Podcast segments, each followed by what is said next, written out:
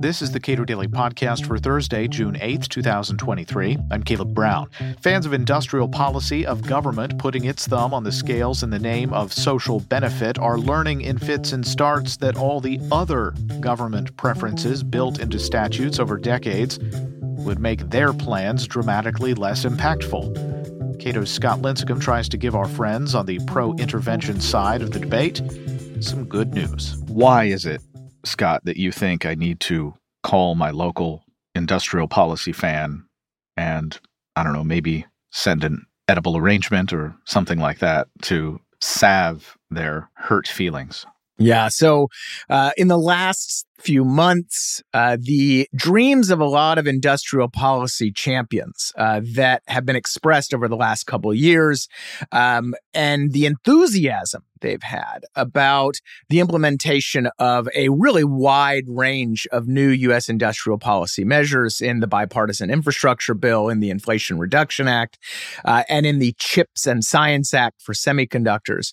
Um, so all of those grand plans have uh, unfortunately or fortunately, depending on your perspective, for them, unfortunately, run smack dab into political reality. Um, the and they've done that in in two ways. Uh, first is uh, the implementation of these measures has now become subject to all sorts of highly politicized uh, conditions. So you have to, if you want to build a semiconductor fab in the United States and get federal money, you have to offer f- free childcare to your workers. Um, you have to share your profits with the government. You have to, of course, uh, agree not to trade with China, and so forth and so on. Um, so, those, of course, political restrictions are going to raise the cost of of these of constructing these fabs and the rest. And that of course dismays industrial policy fans that were hoping we were just going to you know hand out free government money uh, to have more semiconductor production in the united states. So and then the second issue is that uh, these industrial policy plans are also running into pre-existing policies that act as a restriction on the potential construction and production and supply of these goods. So these are things that libertarians and free marketers have been uh, warning about for years. Things like Buy American mandates. So you have to use American steel, uh, or the National Environmental Policy Act, NEPA, which uh, causes massive construction delays for permitting and lawsuits and the rest. So, so of course, again, the folks that looked at these industrial policy plans on paper and said, aha, we're going to lead the world in solar panel production or EV production or whatever, are now going, eh, a three year delay for environmental permitting. Well, that stinks. And, and so, uh, again, I, I, I have a little bit of sympathy for, uh, for these enthusiastic, optimistic chaps um, on the left and the right, I should note, who have um, unfortunately had a big dose of reality in the last couple months but it's sort of a strange irony yeah. that the the best laid plans of industrial policy fans are running into current Leviathan government yes and discovering that everybody wants a piece of the action and that in doing so uh, the actual impact that they might have wanted is either dramatically muted or the uh, legislation that they might have preferred is DOA. Right, right, and and of course the real uh, comedy here is that uh, during the big industrial policy debates of the last couple of years, we libertarians were uh, derided as uh, ivory tower market fundamentalists uh, who didn't grasp that uh, the importance and quality of these industrial policy measures that are, are going forward. Um, and now, uh, now that all the money is is of course being doled out, um, the same folks are actually discovering some of the core criticisms that I and others um, have been um, uh, lodging against industrial policy, particularly in the United States, for for years now, um, and and you know that that is the you know the comedy here is there is a big "I told you so." Um, that uh, industrial policy in the United States has a long, long history of running into the very impediments that we warned about a couple years ago and that we're now seeing today. Now, that of course doesn't mean that all of these initiatives are doomed to fail, that um, everything is is is ruined, but it does, I think, uh, f- uh, finally, you know, we do get a bit of a victory lap in the sense that these are the exact types of things that should have been addressed prior to the United States government embarking on a trillion plus dollar industrial policy spending scheme. Um, and quite frankly, some of these supply side restrictions, as as I've noted multiple times, um, might have, if they were removed, alleviated the need for all that government money in the first place. Because, uh, you know, there was a ton of private uh, interest and private investment uh, in uh, renewable energy and in electric vehicles. There's a ton of consumer interest and consumer demand for these technologies. People like solar panels. They want to be greener and cleaner and the rest. Um, and so, had the government simply started with the supply side restrictions, removed the protectionism, uh, reformed the permitting process, reformed environmental and other regulations, uh, done a little bit on the tax side too. We're running into some tax problems with some of these big semiconductor plants. Um, oh, uh, uh reformed immigration, of course, because we're having worker shortages too in some of these key areas for engineers and construction workers. If we had done these supply side reforms, um, given the really ample private demand for for all this stuff, we might not have needed all the trillions in spending anyway. Um, so instead, we're getting um, what I've said is essentially uh, we, uh, attaching a garden hose to a fire hydrant, uh, turning the fire hydrant on full blast, and then complaining about everybody getting soaking wet and the the hose being clogged up. Right, uh, and and that's I think uh, disappointing, but but I mean, let's face it, also kind of funny. Well, let, let me retort as a fan of industrial policy. Right. By all means, let's get rid of all that stuff because our program is important. Right. It's more important than those parochial interests. Our interests are national betterment, uh, uh, reviving the middle class in America. Right. This is why we need these particular restrictions now. Oh, and also national security, which we attach to everything anyway. Yeah, right, right.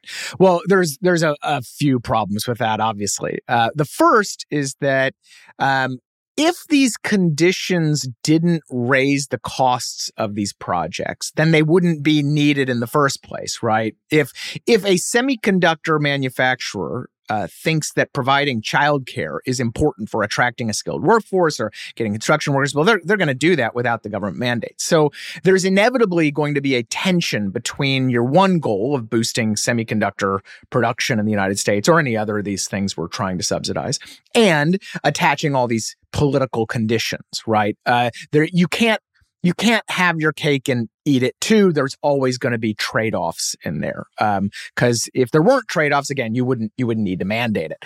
Um, and that goes for Buy American rules and, and a lot of other things. Um, the second problem, though, is that it really runs into the unintended consequences aspect of of industrial policy. So, you know, markets are pretty darn good at figuring out what people want and how to provide it to them at a, a cost effective and valuable basis, right? Um, with just throwing tons of money at this for supposed national interest reasons or whatever, uh, you're, you're really short circuiting that that process particularly again when you run into all these supply side restrictions and you you really risk a lot of waste and a lot of uh, production that isn't actually valuable, that crowds out new technologies. Uh, you know, for example, everybody's super into fusion all of a sudden. Um, will this, you know, crowd out investment in in fusion? Um, or uh, there are uh, indications that we there are new semiconductor technologies that are you know coming uh, in the private market. Will will those new fabs we have, which won't even be that new by the time they come online in a few years, well, will that uh, mess up, uh, you know, or distort investment in, in something that could be even better. And so you have, um, and then of course, not to mention, uh, you're taking workers that and resources that could have been put elsewhere in the economy, and you're sucking those up, uh, but in a very gummed up process. It, it just doesn't make a, a, ton of sense. And then the, the final thing is that there's this idea out there from industrial policy fans that, aha, well, now we've discovered where the bodies are buried in terms of regulatory and supply side impediments, and we'll just pivot nimbly government will will reform these because now we you know they're blocking our our national priorities. Um, and that of course i mean look we we can all chuckle at the idea of a very nimble government as we you know celebrate the what 105th anniversary of the jones act for example um, and or you know century uh, anniversary of buy american rules and the rest right? So we don't we don't we're not very good at nim- nimble pivoting. Um, but beyond that it really runs into the the classic issue of there is no real national interest right? Uh, you're going to always especially in a political process have conflicting priorities.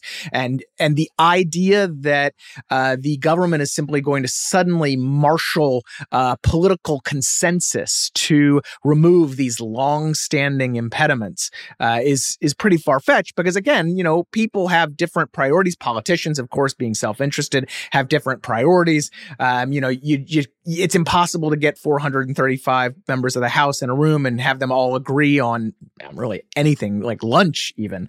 Uh, so the idea that they're just suddenly going to take on these very entrenched uh, issues and regulations and laws and impediments um, because we need to build extra semiconductors is is pretty fanciful.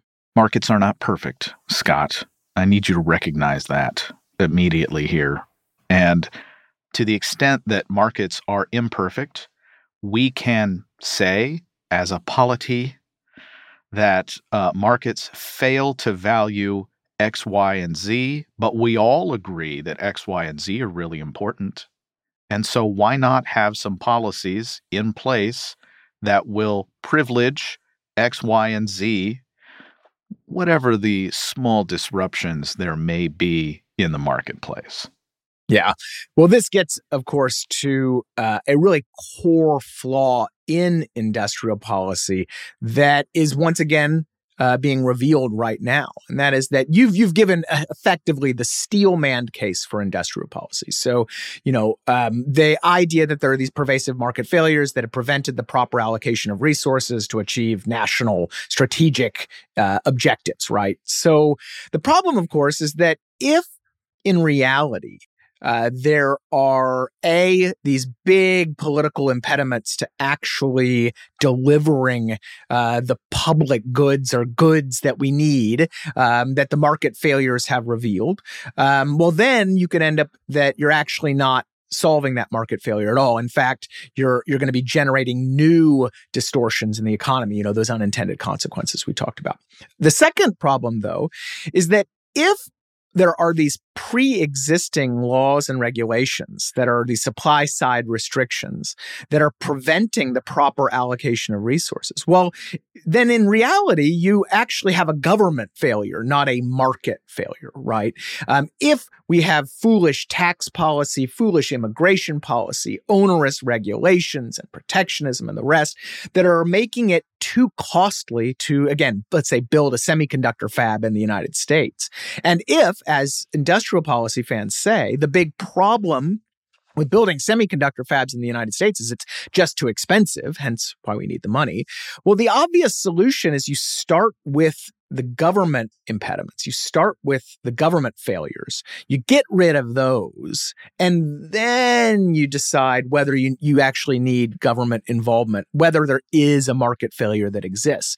Um, of course, we have done the exact opposite. We have put the money uh, cart before the supply side reform horse, and now we're complaining that we're stuck uh, and we're not getting anywhere. Scott Lincicome directs general economics at the Cato Institute. Subscribe to and rate the Cato Daily Podcast and follow us on Twitter at Cato Podcast.